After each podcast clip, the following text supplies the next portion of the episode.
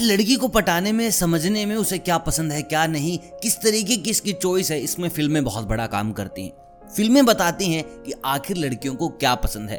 और फ़िल्में और रियल लाइफ हीरो ही बार सेट करते हैं कि ऐसे रहोगे तो भाई लड़कियाँ पट जाएँगी। और ये भाई ऐवही कोई इलॉजिकल बात नहीं है, बिल्कुल फैक्ट है। अब आप ही देख लीजिए, आप जिसको एडमायर करते हैं, वैसा ही बनना चाहते हैं, वैसा ही आपको पसंद होता है आदमी कि भाई ऐसा हो तो मज़ा आ जाए। अब हर लड़के यार लड़की जब भी मिलोगे तो फेवरेट एक्टर एक्ट्रेस की बात करते हो तो बताते हैं भाई, मुझे शाहरुख खान बहुत ज़्यादा पसंद है। तो लड़की का वैसा ही बंदा चाहिए होता है कि जो बहुत ज़्यादा रोमांस करे, हद, बेहद रोमांस फिर राउडी जिन लड़कियों को पसंद होता है, वो वैसे ही नाम लेते हैं। तो मैं आपको बता देता हूँ कि कैसे पता करें, किन हरकतों से लड़की आपको पटेगी और कहाँ कहाँ से आपको इंस्पिरेशन उठानी है।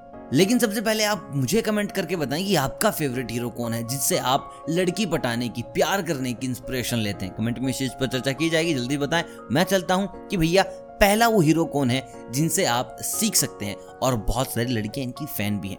पहला नाम आता है साउथ के सुपरस्टार अल्लू अर्जुन का। देखिए, मैरिड आदमी है, लेकिन लड़कियाँ पागल हैं इनके नाम से और क्रेजी हो जाती है इनको देखते ही। पहली चीज़ स्टाइल दूसरी चीज़, आदमी सिंपल है डाउन टू अर्थ है।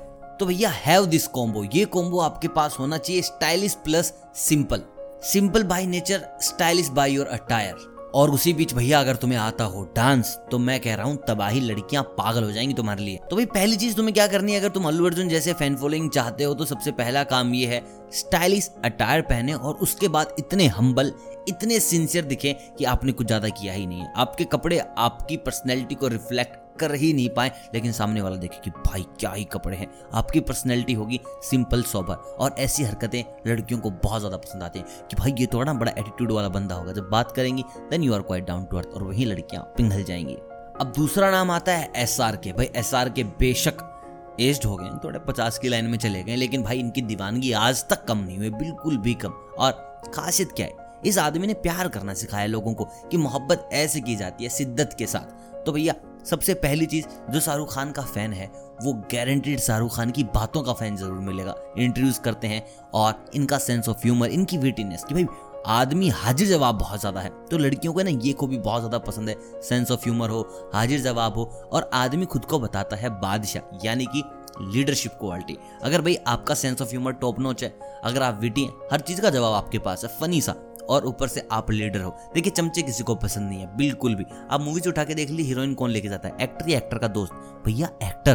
तो बादशाह बनिए, विटी बनिए, और होना चाहिए आप में सेंस ऑफ़ ह्यूमर और सबसे बड़ी चीज़ जो शाहरुख खान को शाहरुख खान बनाती है, वो है उनका रोमांस तो भैया, एक भी मौका नहीं छोड़ना है रोमांस करने का। तो भाई, ये तो हो गए अल्लू अर्जुन और शाहरुख खान, दोनों की अलग अलग पर्सनैलिटी थी। अब तीसरा जो नाम आता है, वो है अक्षय कुमार। मैरिड आदमी है बेटा बेटी है बड़े, लेकिन उम्र के हिसाब से लड़कियाँ अब भी पागल हैं। अब तीसरी चीज़, जिनमें राउडीनेस की बात कर रहा था, उस लिस्ट में आते हैं अक्षय कुमार। राउडीनेस के साथ साथ रिस्पेक्ट टॉप नोच है। आप राउडी हो, बेशक राउडी रहिए, लेकिन रिस्पेक्ट में पीछे आपको कभी भी नहीं जाना है। अब देखिए, अक्षय कुमार को पब्लिक क्यों पसंद करती है? भाई, देसी आदमी है, हाजिर जवाब आदमी है राउडी आदमी है, और स्टंट्स डेयरिंग ये सारी चीज़ें जब लड़के में आती हैं तो भैया, कहाँ लड़कियाँ उसको पसंद नहीं करेंगी? लड़कियाँ उसके पीछे भागेंगी, मरेंगी, सबसे पहले आप प्राउडी हो दूसरों के लिए।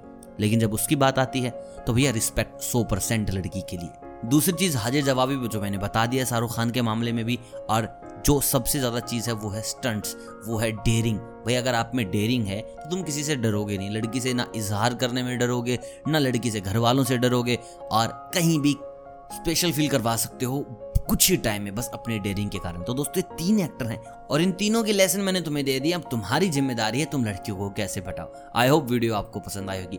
Do let me know your favourite star plus ये और बताएँ कि आप तीनों में से किस एक्टर की पर्सनैलिटी अपने अंदर चाहते हैं। मिलता हूँ बहुत जल्द एक और नई वीडियो के साथ। तब तक आप सभी को अलविदा।